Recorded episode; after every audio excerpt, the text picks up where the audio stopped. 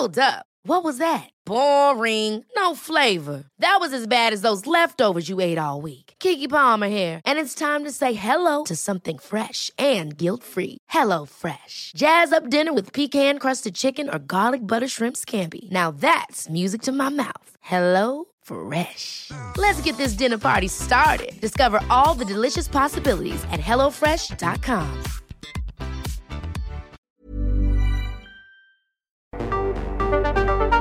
El Heraldo Radio presenta Cámara de Origen, un nuevo espacio para enterarnos del trabajo de las legisladoras y legisladores en los Congresos de México. En Cámara de Origen, tiene la palabra Carlos Zúñiga Pérez.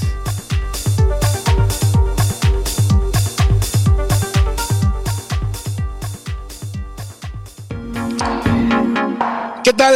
¿Qué tal? Muy buenas tardes. Gracias por acompañarnos a esta nueva emisión de Cámara de Origen cuando llegamos ya al final del mes de mayo. Hoy es martes treinta y uno de mayo de dos mil veintidós.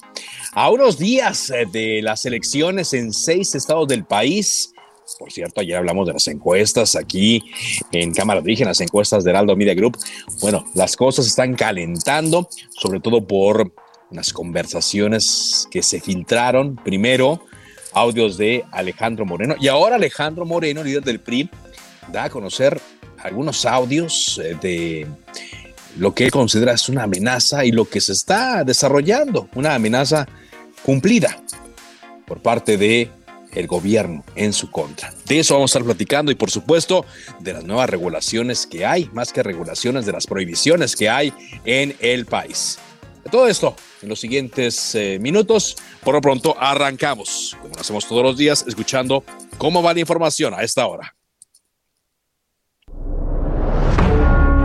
Hugo López-Gatell. El presidente emitió un decreto el pasado veintidós de octubre de dos mil veintiuno para prohibir la importación y exportación de vapeadores y cigarrillos electrónicos y de sus cartuchos y mezclas necesarias para utilizarlos. Pero el punto es que esto ha sido insuficiente, porque en el territorio nacional, al interior de la República, siguen circulando y comercializándose.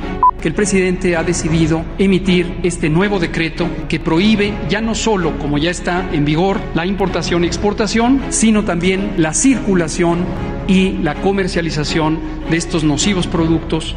Acudir a otra instancia o se van a presentar recursos para que no proceda eh, el amparo porque no tiene fundamento.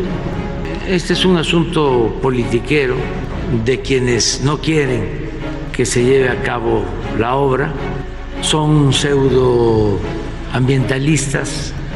Lilly Téllez, senadora del P A N. El diputado Changoleón lo está escuchando, está aquí. Ah, ahí está. Por favor, explíquele al diputado Changoleón que vino a meterse a esta Cámara cómo operó el crimen organizado en Sinaloa. Y póngale atención, Changoleón, póngale atención, porque ustedes son el brazo político del crimen organizado. Gerardo Fernández Noroña. Una moción Dígame. de orden pedirle a la mesa directiva que no permita los insultos a un legislador o legisladora. Si fuese a la inversa, yo sería acusado de violencia política de género.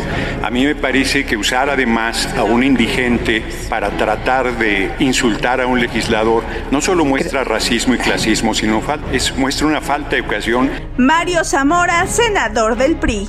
Lo dice usted bien, si usted hace algún tipo de comentario lo pueden denunciar o llamar violencia política de género, pero si alguien trae la sangre muy caliente, yo me apunto y lo arreglamos como quieran, como se tenga que arreglar, si no quiere hacer aquí en la Cámara, como quieran, como usted guste. A nosotros en Sinaloa nos ensañaron a cuidar y proteger a las mujeres, así que si trae la sangre muy caliente, adelante chavalón, se vale, y si quiere con una mano atrás para que no digan que la edad se vale, al cabo es que estamos del vuelo, hermano.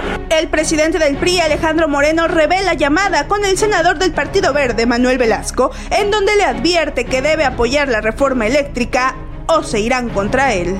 Que si no jalabas, uh-huh. este, que, que, que llegaría con todo. Ah, ok, perfecto, muy bien, muy bien, qué bueno que me diste el recado. Nosotros no entendemos así, menos bajo amenaza. Tú me conoces, hermano, yo soy de firme convicción, estoy echado para adelante. Y pues si se van a venir con todo, que se vengan con todo, yo no tengo tema. Si algo tengo yo es que me sobran huevos. Bueno, esta es la llamada que grabé por seguridad. Me acaba de mandar amenazar con un recado el secretario de Gobernación, Adán Augusto López Hernández, por instrucciones del presidente de la República, Andrés Manuel López Obrador. Es movida, movida la tarde, caldeando los ánimos en la comisión permanente y más se van a caldear seguramente con este tema que estamos viendo de los audios de Alejandro Moreno. Por lo pronto vamos a la información del día. A partir de mañana quedará prohibido, mañana primero de junio de dos mil veintidós, queda prohibido fumar en cuando menos once lugares del Centro Histórico de la Ciudad de México, once sitios que conforman el Centro Histórico de la Ciudad de México. Esto se publicó ya en la Gaceta Oficial Capitalina. Los puntos son, eh, mucho ojo, el Zócalo, ya no se va a poder fumar en el Zócalo, el corredor peatonal Madero, que ahí ya estaba prohibido, los portales ubicados entre veinte de noviembre y Pino Suárez, los portales del antiguo Palacio del Ayuntamiento, los portales entre dieciséis de septiembre y Madero, la calle veinte de noviembre entre el Zócalo y Venustiano Carranza, la Plaza de la Mexicanidad, la Plaza Manuel Gamio, la Plaza del Seminario, además el Empedradillo y la Plaza del Centro Histórico ubicada en la calle Monte de Piedad. Ojo con esto, ¿eh? También fue día de denuncias. El presidente nacional de Morena, Mario Delgado, denunció ya ante la Fiscalía General de la República por traición a la patria a doscientos veintitrés diputados, a los doscientos veintitrés diputados de oposición que votaron en contra de la reforma eléctrica el pasado día dieciséis de abril. Recordemos que ya platicamos con él aquí en Cámara de Origen y nos dijo que si bien no esperaba que prosperaran estas eh, denuncias, lo que sí consideraba él era que tenía que hacerlo. Es algo que iban a hacer. Una, un deber de denunciar a estos legisladores por traición a la patria al haber votado en contra de la reforma eléctrica del presidente López Obrador. Ay, bueno, lamentable noticia. La Fiscalía de la Ciudad de México confirmó que ya fue encontrado el cadáver de Karen Itzel, una estudiante del Instituto Politécnico Nacional que desapareció el día diecinueve de mayo en la alcaldía Tláhuac. Hay una persona detenida, su pareja involucrada directamente en su homicidio. Bueno, pues hasta ahora se ha elevado la cifra de fallecidos. Al mediodía era uno, ya son tres muertos y ocho desaparecidos. Esto dejó la entrada de Ágata en la costa y Sierra Sur de Oaxaca. Se sigue buscando a estas personas. Hay esperanzas de que algunas sean encontradas con vida. Ojalá, ojalá y así sea. Mientras, la policía de Nueva Orleans reportó un muerto y dos heridos en un tiroteo en el marco de una graduación universitaria en eh, una de las universidades de Nueva Orleans. Hay varios venidos, siguen, ¿no? siguen los ataques, a pesar de que hoy se está cumpliendo ya una semana del ataque en la escuela secundaria de Uvalde. Ahora fue en Nueva Orleans. Bueno, pues el día de hoy, que se conmemora el Día Mundial de la Lucha contra el Tabaquismo, el gobierno de México ha ya convertido en decreto algunas disposiciones. Ya habíamos hablado aquí de la prohibición de la importación de vapeadores y cigarros electrónicos, pero ahora por completo. El presidente de la República emite un decreto en el cual se prohíbe la comercialización de vapeadores y cigarros electrónicos al considerar que son muy nocivos para la salud. De hecho, en la conferencia de prensa de hoy por la mañana, el presidente eh, Andrés Manuel López Obrador presentó uno de estos dispositivos y dijo que era muy riesgoso, muy peligroso para la salud de los mexicanos y por eso habían tomado esta determinación. Para platicar un poco más sobre el tema está con nosotros Juan José Cirión, es abogado y presidente eh, en México de Mundo Vapeando. Gracias eh, por acompañarnos, presidente de México y el Mundo Vapeando. Gracias por acompañarnos, Juan José. Hola, buenas tardes. Eh, gracias por la invitación. Muchas gracias a ustedes. Ahora, cuéntenos cómo están procesando esto que se anunció el día de hoy, de la prohibición ya prácticamente en México del consumo de los vapeadores, de los cigarros electrónicos. ¿Cómo lo están viendo ustedes? Bueno, hay algunos aspectos que vale la pena destacar.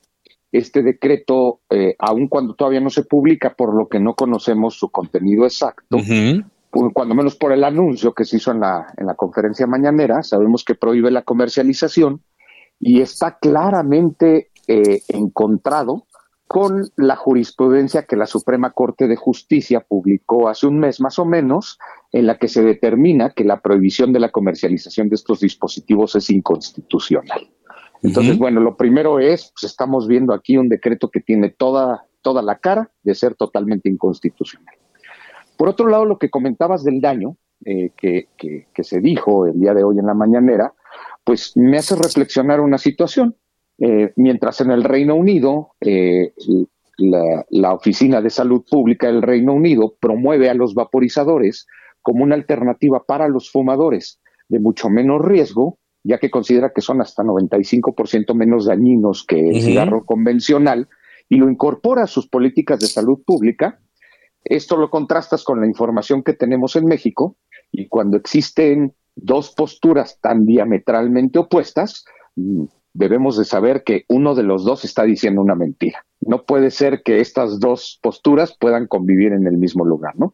Ajá. Entonces, pues el Reino Unido cada año emite un estudio y una actualización de su postura por la reducción de daño con el uso de estos dispositivos, y la de este año afirma que decenas de miles de ingleses han dejado de fumar utilizando estas tecnologías y lo ven como algo benéfico para la salud pública.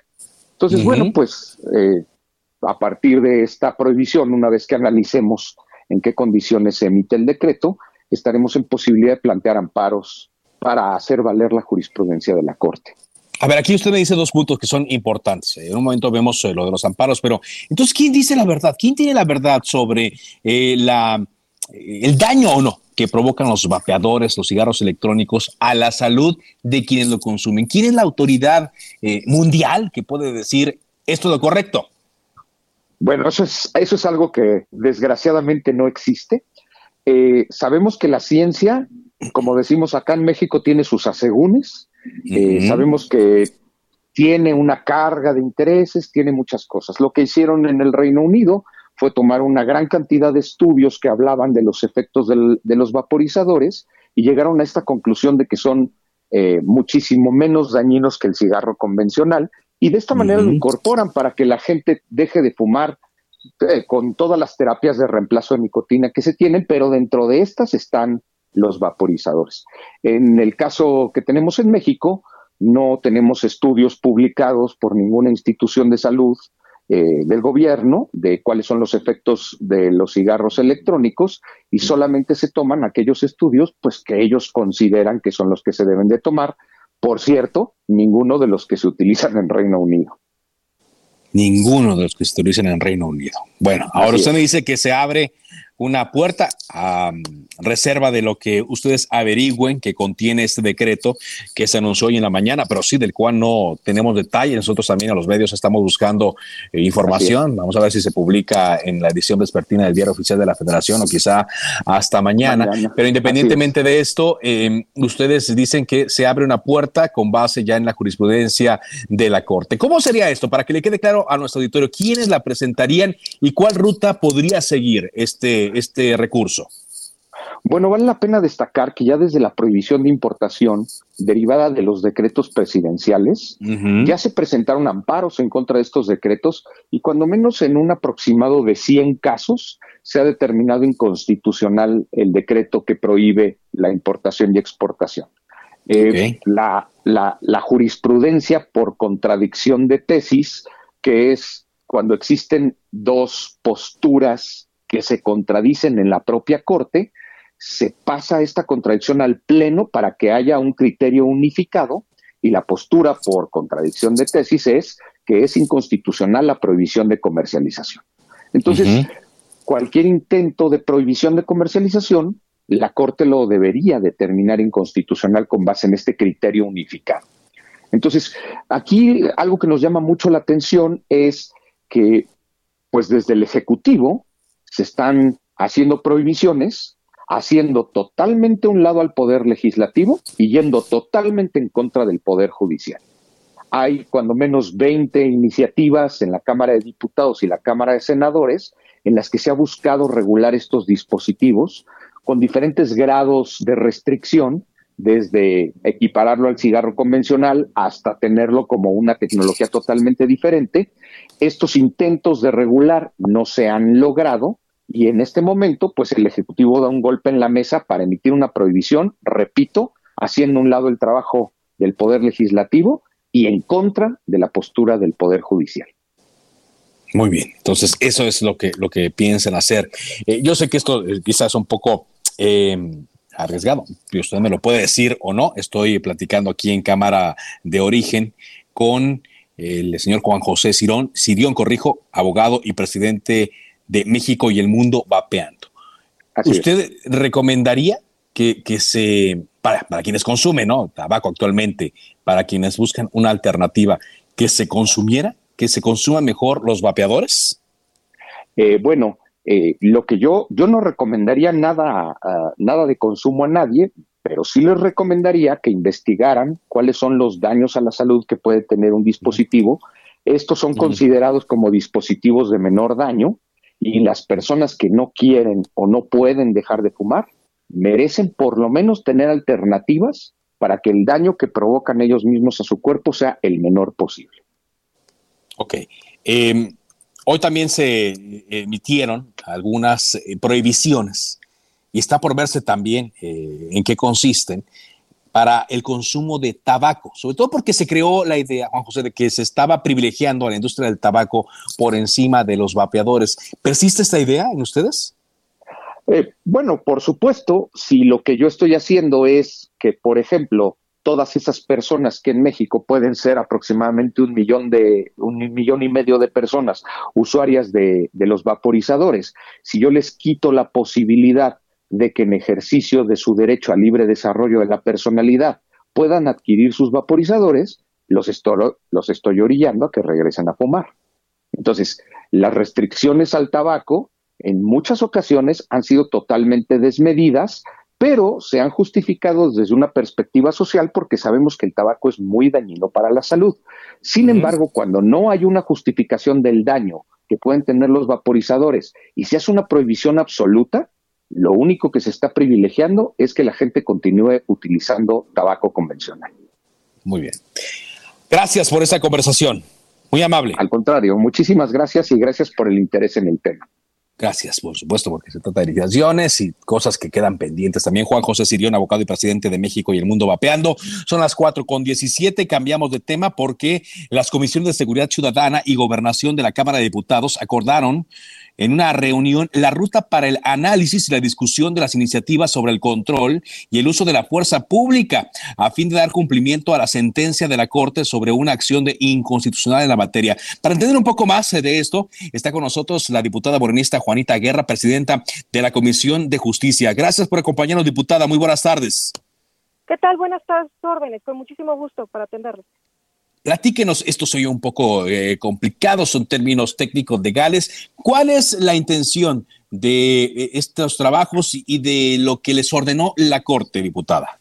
Bueno, de acuerdo a las reformas a la Ley Nacional del Uso de la Fuerza, eh, eso es derivado, bien se dice, con una sentencia de la Suprema Corte de Justicia de la Nación, en la resolución de una acción de inconstitucionalidad del expediente sesenta y cuatro guion dos mil diecinueve, en donde ordena la Suprema Corte de Justicia hacer reformas y adecuaciones legales, atendiendo a esta misma sentencia que ya fue publicada en el Diario Oficial.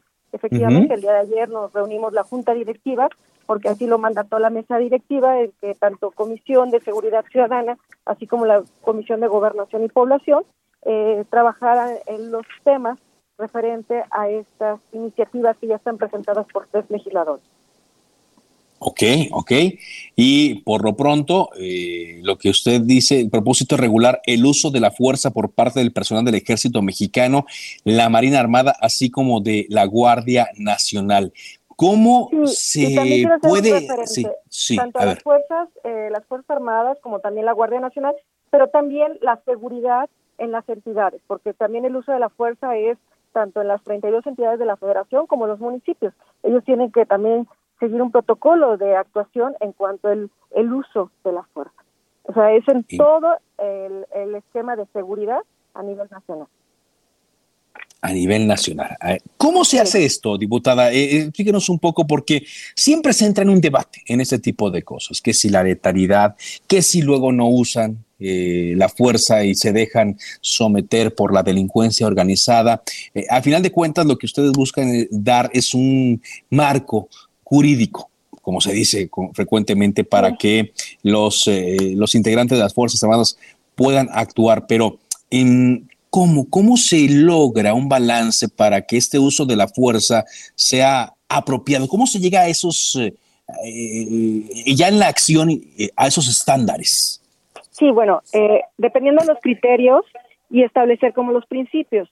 El principio uh-huh. de oportunidad, que viene cuando se aplica en el momento de que se requiera, se ha derivado de un aumento gradual y prudente al uso de la fuerza. Esto es por... la gente que evite la mayor medida de lo posible el daño a la integridad o vida de las personas. Entonces, cuidado en ese aspecto, por eso uh-huh. es la utilización de manera adecuada y profesional. La racionalidad, uh-huh. que es otro de los principios, se me deja explicarle, la aplicación correcta en los protocolos, los criterios, para que el producto de una decisión valore el objeto de que se persigue, que son las circunstancias específicas del caso y las capacidades de los integrantes de las instituciones de seguridad pública en todo el país, porque sí quiero hacer un referente, no solamente son en tema de las Fuerzas Armadas, es el tema de seguridad pública, tanto los policías locales, tanto en las seguridades estatales, como también la seguridad pública municipal. Entonces, todo eso que son en tema de seguridad para eh, eh, contener, en este caso, la situación en caso del concreto.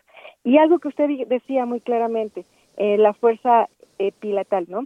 Ya que la Suprema Corte ha, justi- ha determinado que genera la inseguridad jurídica, ya que conforma en un concepto, su uso permite que el empleo de las armas de fuego, lo cual resulta pues de una forma, a un criterio de ellos, incongruente con la presunción de la relativa al empleo de que ese tipo de armas es exclusivo para la fuerza letal.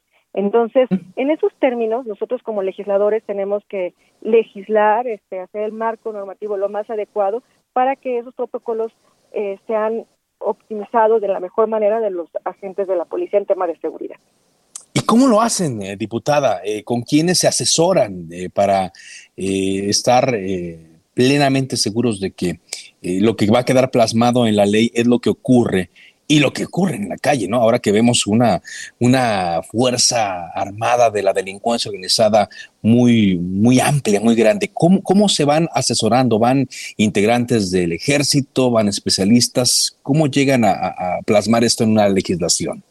Claro, mire, el dictamen que nosotros tendremos la obligación, de acuerdo a que se tendrá que construir, se establecerá un análisis profundo en el que llegará a una mejor definición por los conceptos de oportunidad y racionalidad a la luz del uso de la fuerza. Lógicamente, nosotros no somos técnicos ni especialistas, pero sí tenemos como legisladores acercarnos de gente experta que tenga el, la experiencia y sobre todo la capacidad para decir en qué momento se, se utiliza la racionalidad y en este caso la oportunidad de utilizar la fuerza como eh, de seguridad pública.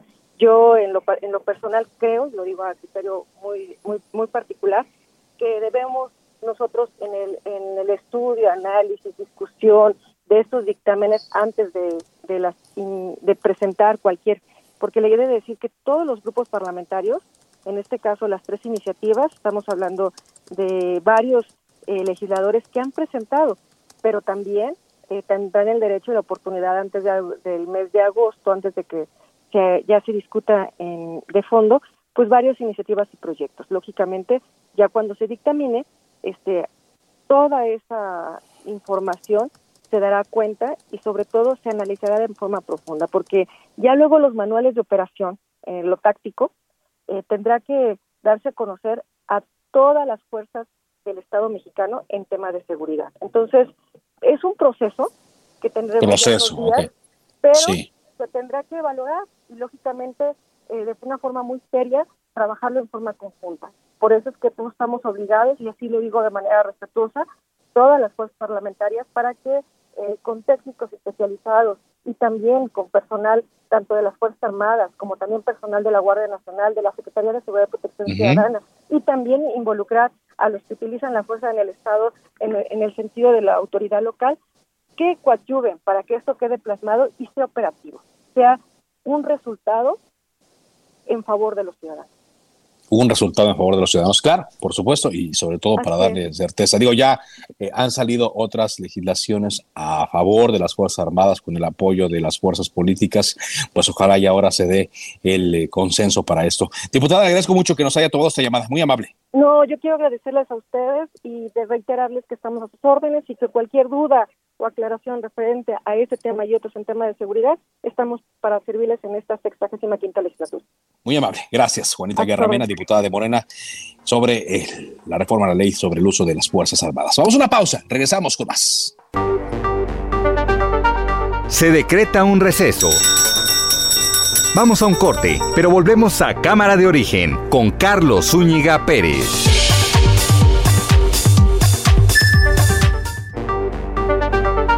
Se reanuda la sesión. Volvemos a Cámara de Origen con Carlos Zúñiga Pérez.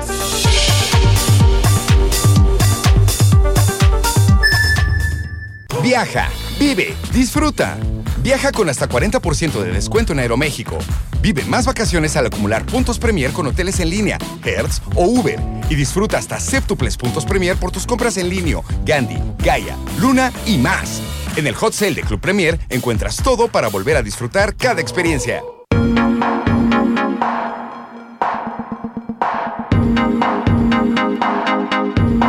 Pasamos con la información, son las cuatro de la tarde con treinta minutos, tiempo del centro de México. Bueno, pues eh, hemos estado informando aquí en Cámara de Origen sobre los audios que la gobernadora de Campeche, Laida Sansores, ha estado revelando, y por cierto ya anunció que el día de hoy en la noche va a revelar más audios de Alejandro Alito Moreno, el dirigente nacional del P R I.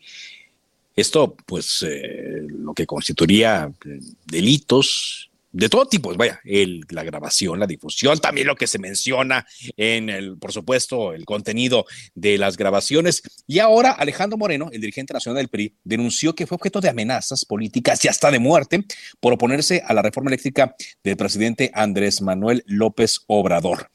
Y durante una conferencia a la que invitó a legisladores e integrantes del Comité Ejecutivo Nacional, Alejandro Moreno reveló la grabación de una llamada que sostuvo el pasado ocho de abril con su compadre, de hecho, Manuel Velasco, senador del Partido Verde, quien le transmitió la supuesta intimidación del gobierno. Esto es... Ever catch yourself eating the same flavorless dinner three days in a row? Dreaming of something better? Well, Hello Fresh is your guilt-free dream come true, baby. It's me, Kiki Palmer.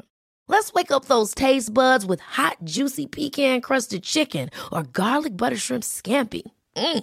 Hello Fresh. Stop dreaming of all the delicious possibilities and dig in at hello fresh dot com. Let's get this dinner party started.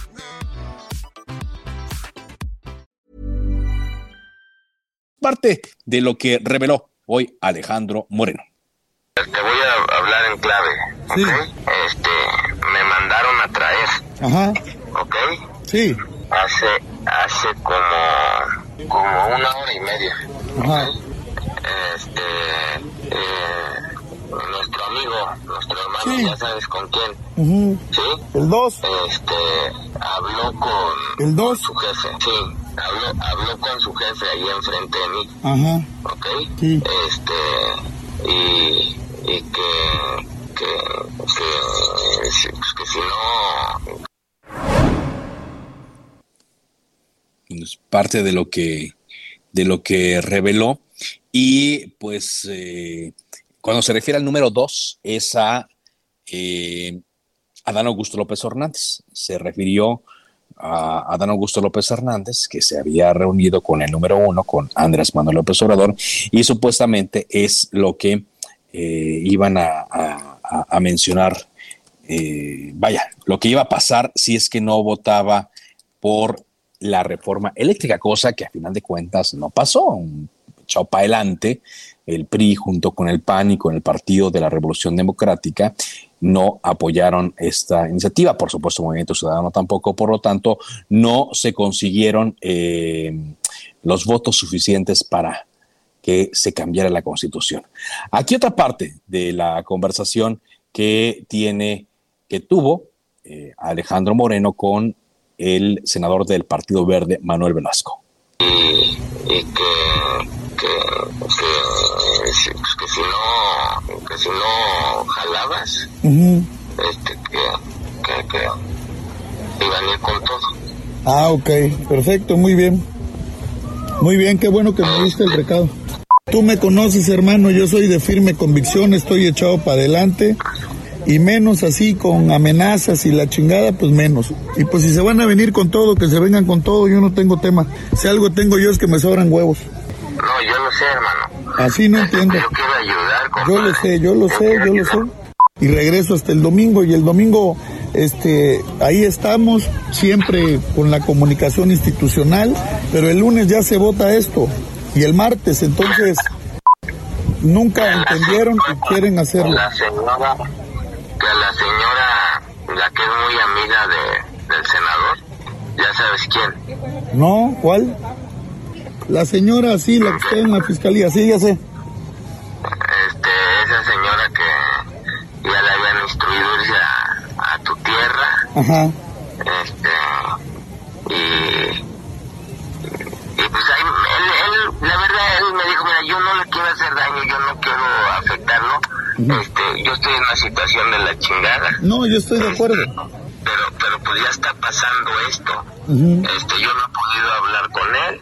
Uh-huh. Yo sé que no me dijo, sí. este, pero por lo menos le quiero avisar. Yo estoy de acuerdo, lo entiendo, él tiene que hacer su trabajo, yo lo entiendo, pero... Me, me dijo, yo, yo aquí tengo jefe, sí. Y pues ya mi jefe, que, que su jefe dijo, este, y si jala, jalamos y lo que quieran, adelante, y si no, pues ya. Sí, yo estoy de acuerdo.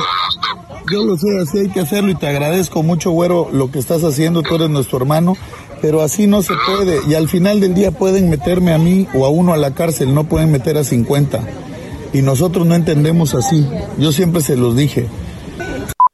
Bueno, esta es la llamada que grabé por seguridad, por todo lo que está ocurriendo, me acaba de mandar a amenazar con un recado el secretario de Gobernación, Adán Augusto López Hernández, por instrucciones del presidente de la República, Andrés Manuel López Obrador. Bueno, pues ahí está. Hace unos momentos el partido eh, Acción Nacional emitió un comunicado en el cual señala Marco Cortés que respaldan al presidente del P R I y condena el P A N las aparentes presiones y amenazas del secretario de Gobernación, Adán Augusto López, así como el espionaje político, y advirtieron que pese a los amagos no permitirán que pase la reforma electoral como lo hicieron como la, eh, con la eléctrica. Bueno, lo que estamos viendo aquí, como digo, es toda una serie de eh, anomalías, ilegalidades, etcétera. Esto de andar grabando conversaciones, esto de andar difundiendo conversaciones privadas, y luego también lo que contienen, por supuesto, las conversaciones. Podrán decir muchas personas, bueno, lo importante es lo que se dice allí, las conversaciones. Sin embargo, pues eh, recordemos que esto parte también de un delito, y ya incluso la Fiscalía General de la República dio eh, o dejó entrever que la eh, gobernadora Laida Sansores podría estar incurriendo en una violación a la ley al estar difundiendo estas conversaciones. Habrá mucho, por supuesto, mucho, mucho, mucho, mucho más. Bueno, vamos entonces a estar atentos a lo que ocurra. Son las cuatro de la tarde con treinta y siete minutos, tiempo del centro de México. Eh, saludo con mucho gusto a Aleida Alavés, diputada de Morena, vicecoordinadora del grupo parlamentario. Gracias por acompañarnos, diputada. ¿Cómo le va? Muchas gracias, buenas tardes, Carlos, a tus órdenes. Pues eh, nos enteramos que están eh, presentando una iniciativa ante la Comisión Permanente justamente para crear el Sistema Único de Integración de Carpetas de Investigación. En medio de todos los tecnicismos que están, eh, o a los que nos tenemos que familiarizar ahora, eh, diputada, ¿qué significa esto? Significa, Carlos, que... Eh, pondremos en el Código Nacional de Procedimientos Penales que sea obligatorio para todas las Fiscalías Generales de Justicia del país habilitar este sistema único de carpetas de investigación. Esto es que contenga un sistema para incluir los actos de investigación, entrevistas, intervenciones de peritos, dictámenes que correspondan a cada delito en particular, así como también contar con un sistema de alarma para que el uh-huh. Ministerio Público esté en conocimiento de cuáles son los actos de investigación que faltan por integrar a la carpeta de investigación. Uh-huh. A lo mejor con algunos ejemplos, como bien dices, podemos también a ver, comunicarle sí. esto a la población. Por ejemplo, claro. si eh, en el caso de un homicidio culposo por tránsito de vehículo, con el agravante de que el imputado fuera en estado de ebriedad. Uh-huh. Una de las pruebas periciales es la toma de muestra química para acreditar dicho estado. Sí. El sistema penal acusatorio, por tratarse de un sistema garantista, podrá negarse, ya que es su derecho a no tomar esta prueba. Pero uh-huh. no obstante, el agente del Ministerio Público tiene la obligación de solicitar audiencia al juez de control, quien podrá autorizar la toma, siempre y cuando el agente del Ministerio Público acredite la necesidad de dicha prueba. Okay. Esto es que las carpetas cuenten con todas y cada una de las pruebas periciales para un deli- el, el acto o un delito que se cometa eh, de diferente índole, pero que no se deje de registrar en este uh-huh. sistema. Todo uh-huh. hecho, todo rasgo, toda prueba pericial, pues, tendrá que integrarse en esta carpeta, en este sistema único, para que todos así entonces tengamos la garantía de que no se van a perder las pruebas periciales, no se mandaron a tomar las mismas, no se cubrió bien una cadena de custodia y por lo tal eh, desaparecieron ciertas ciertos indicios, y esa va a ser responsabilidad del Ministerio Público. Entonces ¿Eh? Eh, se trata pues de recabar pruebas y no se salven los delincuentes por no haber tenido las pruebas suficientes de lo que implicó el delito. Eso es lo que queremos okay. agregar en el Código Ajá. Nacional de Procedimientos Penales. O sea, sería como una obligación entonces, ¿no? Para que, podamos decirlo así, dígame si no estoy equivocado, se, se complementen al, al cien por ciento las, eh, las carpetas de investigación. Efectivamente, Carlos, tal, como, tal cual. Es que no haya prueba alguna que se salga del expediente para entonces poder juzgar un delito con todas las pruebas que haya al alcance del, del, del Ministerio Público, de la Policía de Investigación. Sobre todo también para que no haya negligencia ni corrupción. Negligencia Ajá. porque puede ser una falta pues del Ministerio Público hacerse de las pruebas, omitir solicitar, por ejemplo, la, las, la, los videos, las grabaciones de la calle en donde fue cometido el asalto. Si esos videos no los pide con rapidez, puede que ya no estén en el sistema. Entonces él tiene que hacerse de esas pruebas en donde fue cometido el delito y así evitar que eh, al faltar estas eh, pruebas sustanciales del momento del delito, entonces no se pueda hacer justicia de quien haya sido eh, violentado, ¿no? Entonces... Uh-huh. Es, es eso, es integrar completas las carpetas, que ninguna prueba falte, que no sea ni por negligencia o por corrupción, que lamentablemente también sucede que, pues, si, si les dan algún dinero, pues resulta que no apareció el video, no lo pudieron este, rescatar, no lo solicitaron a tiempo. Entonces queremos evitar que todo eso pase y que más bien la justicia se haga expedita en el país. Muy bien, esto es, es importante, ¿eh? Porque, pues recordemos que estamos en un periodo, diputada, de, de familiarización. Todavía muchas personas eh, no, no conocen eh, todavía la, la nueva intención de, del sistema, de lo de la presunción de inocencia. Muchas veces nos preguntan, ¿no?, hasta por qué salen en los medios de comunicación las personas con el rostro cubierto cuando están acusadas de un delito. Es algo a lo que se deben familiarizar. Esto entonces, usted dice, permitiría que se tengan carpetas más sólidas y así a la hora de que llegan a las manos de un juez, el juez las valora y de tal forma los delincuentes no, no la tendrían tan fácil para salir. Lo acabas de decir perfectamente bien, Carlos. Es eso uh-huh. lo que estamos pretendiendo con esta iniciativa, y que este, este sistema ayude a que precisamente contemos con todas, todas, todas las periciales necesarias, así entonces poder imputar bien la responsabilidad en un delito. Muy bien. ¿Qué, ¿Qué ruta va a seguir esta iniciativa, diputada? Mira, fue presentada el, el, la semana pasada en la permanente, se turna a la Comisión de Justicia de la Cámara de Diputados y bueno, pues ahí se analizará para ser incluida. Yo espero que haya celeridad en el tema, creo que es algo que va a ayudar mucho a que ya no haya omisión o, como te decía, negligencia en la habilitación de un procedimiento, mucho menos impunidad. Muy bien, pues le agradezco mucho que nos haya dado esta información, diputada, y ojalá, ojalá y pronto eh, se pueda discutir y se pueda aprobar justamente para tener un sistema de justicia más fortalecido. Muy amable. Gracias, Carlos, a tus órdenes. Un saludo a tu Muy auditorio. Amable. Igualmente, Aleida Alavés, diputada de Morena, vicecoordinadora de este grupo parlamentario. Seguimos con más temas legislativos, son las cuatro de la tarde con cuarenta y cuatro minutos y aquí en Cámara de Origen saludo a la diputada del P R I, Cintia López Castro. ¿Qué tal, diputada? ¿Cómo le va? Muy bien, querido Carlos, es un gusto estar contigo y con todo tu auditorio. Bueno, traemos eh, do, dos temas eh, con usted. Eh, primero, hace unos días la vimos eh, en eh, fotografías que andaba por Nueva York, por el edificio de las Naciones Unidas. ¿Cuál fue el propósito de su visita a este lugar?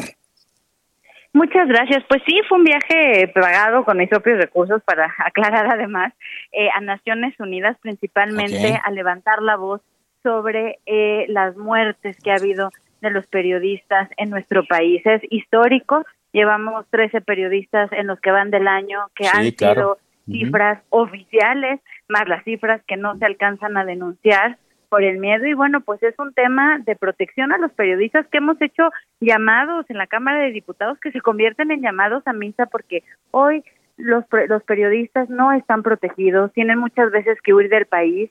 Eh, no tienen, por supuesto, para contactar seguridad, para contratar seguridad, y son asesinados por manejar algunos temas delicados como narcotráfico, como feminicidios. Entonces, bueno, pues hice un llamado desde Naciones Unidas, traté este tema en diversas reuniones, sobre todo para llamar la atención de los de los organismos internacionales, ya que en México no vemos respuesta. Y bueno, pues también los invité a un foro que estaré organizando en el mes de septiembre en la Cámara de Diputados a inicio del periodo eh, para protección a periodistas. Te quiero decir que hemos eh, no hemos recibido respuesta de, de invitaciones que hemos mandado a autoridades nacionales. No quieren hablar del tema, entonces, bueno, pues nos tendremos que ir a organismos internacionales, alzar la voz, porque es un problema muy grave lo que es los feminicidios en nuestro país y también las eh, muertes de periodistas, y principalmente de mujeres periodistas y de defensoras de derechos humanos, como fue el caso de Cecilia Monción en Puebla. Claro. Bueno, ¿y en qué quedaron? ¿Cómo fue la recepción de, de este documento? ¿Y en qué quedaron en las Naciones Unidas eh, de apoyar, de muy revisar, supervisar? Ajá. Sí, muy receptivos. Eh, están a la espera de la confirmación del foro que haremos en septiembre. Este, estamos también trayendo, bueno, vamos a traer también diversas Eh, casos internacionales, y bueno, pues un poco lo que la idea es eh, llamar la atención en nuestro país y que sea un tema de prioridad nacional. Se necesita emitir una alerta roja en cuanto a muertes de periodistas en nuestro país, que no se está haciendo. La respuesta, les se las comparto, fue positiva. Eh, es una es una respuesta de respaldo. Hay una gran preocupación de parte de los organismos internacionales al tema, y bueno, pues vamos a seguir dando la batalla, querido Carlos. seguir dando la batalla. Pues si no, no, no queda de otra, ¿no? Ante las eh, condiciones en las que esto está eh, ocurriendo, está dándose. Eh, también, diputada, entendemos, eh, a propósito de lo que platicábamos hace unos momentos eh, con la diputada Juanita Guerra Mena de Morena, usted también participó en esta eh, reunión en la cual se trazó el camino para reformar la Ley Nacional sobre el Uso de la Fuerza. ¿Cuál es la postura de su grupo parlamentario respecto a esto? Gracias. Efectivamente, escuché ahorita con atención la, la entrevista a la diputada Juanita, que bueno, es presidenta de la Comisión de Seguridad Ciudadana. Uh-huh. Hay un mandato eh, de la Corte para hacer una ley sobre cuándo usar las fuerzas, eh, eh, en, en cuándo usar la fuerza pública en el Estado mexicano. Y bueno, pues hay tres iniciativas, eh, una de la diputada Gabriela Soria y del diputado Espadas, y otra eh, de eh, Morena, y bueno, pues lo que estamos haciendo es juntar estas iniciativas para crear una ruta. ¿Cómo, ¿Cuál es nuestra postura? Bueno, vamos a hacer foros, vamos a hacer parlamento abierto, vamos a ir a estados del norte del país donde predomina la inseguridad, eh, para que ya no le llamen el triángulo, para que ya no le llamen el triángulo de las personas trabajadoras, sino que realmente se entienda que hay zonas donde se requiere entrar la fuerza pública, y bueno, pues son temas de seguridad nacional que hay que analizar. Entonces es una ruta que estaremos trabajando en Comisiones Unidas, Gobernación y Seguridad Ciudadana, donde no dictaminamos todavía, sino solamente se planteó una ruta para eh, dictaminar este, este mandato. Muy bien. Entonces ustedes van a buscar opiniones en los estados, pues, donde más han ocurrido ese tipo de incidentes, ¿no? Sí, te doy, a ver, y donde más ocurrió, te doy el caso hasta de la Ciudad de México. En la Ciudad de México les quiero pasar una cifra alarmante. Hay cien homicidios diarios, diariamente hay cien homicidios. En el estado de Campeche, por ejemplo, hace cuatro años eh, había una cifra de quince homicidios, hoy están por noventa y ocho. Entonces, así han, impl- así han incrementado las cifras de homicidios en los estados. Entonces, bueno, vamos a hacer un parlamento abierto, vamos a revisar qué, cuál es la opinión de las autoridades, sobre todo también locales, y bueno, pues ahí se tendrá que eh, jugar con el tema de la protección de derechos humanos, pero cuando sí es necesario el uso de la fuerza pública, cuando sí puede intervenir el Estado, y bueno, pues hay otros países donde donde impera la seguridad y se tiene que usar la fuerza pública. Entonces, bueno, pues en eso estamos, obviamente salvaguardando los derechos eh, humanos de las personas, pero sí se tiene también que tomar acciones. No podemos ser de los países con más violencia, con más homicidios, con más feminicidios y no querer usar la fuerza pública. Entonces, Va. bueno, pues vamos a determinar los casos y como último dato te doy, en el caso ¿Sí? de Nuevo León con Devani, bueno, pues ¿Sí? la fuerza pública hubiera intervenido en el peritaje, si hubiera habido mucha más intervención, pues otra cosa hubiera sido. Entonces vamos vamos a tomar varios casos y te voy les voy a estar platicando en esta vía, si me lo permites, querido Carlos. Muy bien, pues muchas gracias, eh, diputada. Oiga, finalmente un comentario sobre lo revelado hoy por el eh, presidente del partido. ¿Estuvo usted allí en la conferencia de Alejandro Moreno? Sí, estuve, estuve ahí en la conferencia este, y bueno, pues revelador lo que hace el gobierno de Morena, una embestida. Eh, por haber votado en contra de una reforma eléctrica que quería perjudicar pues a todos los mexicanos, ¿no? Y al no votar la reforma como ellos quisieron, como no doblamos las manos, como no nos vendimos y no nos doblamos, y como defendimos al país, pues ahora hay una embestida contra nuestro presidente nacional, Alejandro Moreno, y bueno, pues es, es lo mismo que acabo de decir. Eh, ¿Qué pasa con los feminicidios? ¿Qué pasa con los periodistas? ¿Qué pasa con la oposición? ¿Nos van a perseguir a todos los de la oposición simplemente porque votamos defendiendo al país? Entonces, bueno, pues los, lo que revela hoy el presidente Alejandro Moreno es la embestida por parte del gobierno, específicamente pues de parte de las amenazas de parte de, de, del secretario de Gobernación, y bueno, pues es bastante grave que en este país no se respete a la oposición, no se respete la libertad de prensa y no se respete el derecho a disentir. Vamos camino a una dictadura y pues no lo vamos a permitir. Gracias por esta entrevista, diputada. Muchísimas gracias. Un abrazo a todos. Hasta luego. Bueno, donde se pusieron las cosas también candentes fue en el Senado de la República, porque es donde se está llevando a cabo la, eh, la comisión permanente, la sede de la comisión permanente. Vamos contigo, Misael Zavala, sobre estos pleitos que hubo el día de hoy, acusaciones, insultos, calificativos. Adelante, Misael. Carlos, buenas tardes. Efectivamente, pues el cierre de las campañas electorales también provocó un fuerte choque en la sesión de la Comisión Permanente de hoy, donde legisladores se retaron a golpes, discutieron y hasta hubo apodos de Changoleón al diputado federal Gerardo Fernández Noroña. Fue precisamente el legislador Fernández Noroña quien encendió la discusión al afirmar que P A N, P R I, P R D y Movimiento Ciudadano perderán las elecciones porque no tienen el respaldo del pueblo. El petista calificó a los panistas como paniaguados y defendió que funcionarios federales acudan a las campañas de Morena a apoyar a sus candidatos, por lo que pidió a la oposición llamar a los expresidentes Felipe Calderón y Carlos Salinas de Gortari para que también eh, respalden a los candidatos priistas y panistas. Al pedir la palabra, la senadora Lilly Téllez del P A N se lanzó directamente contra Fernández Noroña, a quien se refirió con el apodo de Changoleón. Pero ¿qué te parece si vamos a ver, eh, vamos a escuchar este momento? El diputado Changoleón lo está escuchando, está aquí.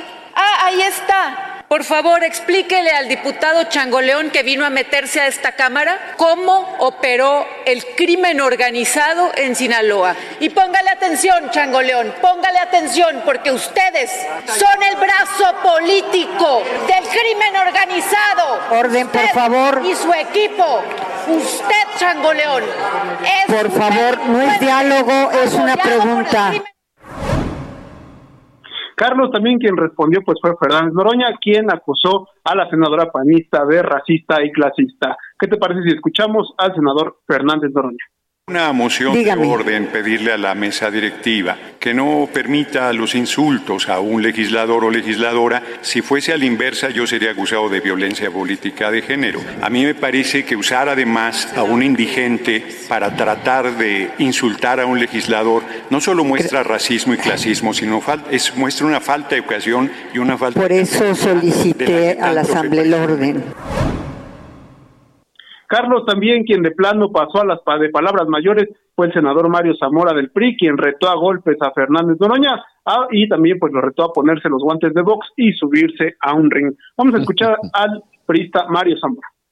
Y entiendo que aquí se caldean los ánimos y todo, lo digo con mucho respeto, compañero diputado, lo dice usted bien, si usted hace algún tipo de comentario lo pueden eh, denunciar o llamar violencia política de género, pero si alguien trae la sangre muy caliente, yo me apunto y lo arreglamos como quieran, como se tenga que arreglar, si no quiere hacer aquí en la Cámara, como quieran, como usted guste, como usted guste, eh, como usted guste.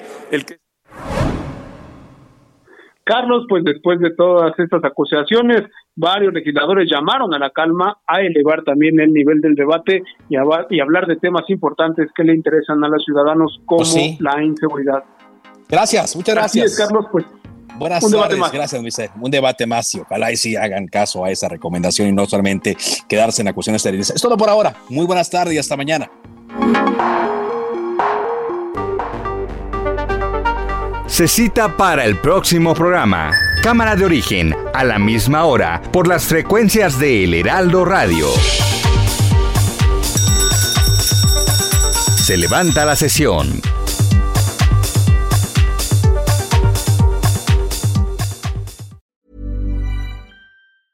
Even when we're on a budget, we still deserve nice things. Quince is a place to scoop up stunning high-end goods for fifty to eighty percent less than similar brands. They have buttery soft cashmere sweaters starting at fifty dollars, luxurious Italian leather bags, and so much more. Plus, Quince only works with factories that use safe, ethical, and responsible manufacturing. Get the high-end goods you'll love without the high price tag with Quince. Go to quince dot com slash style for free shipping and three sixty-five day returns.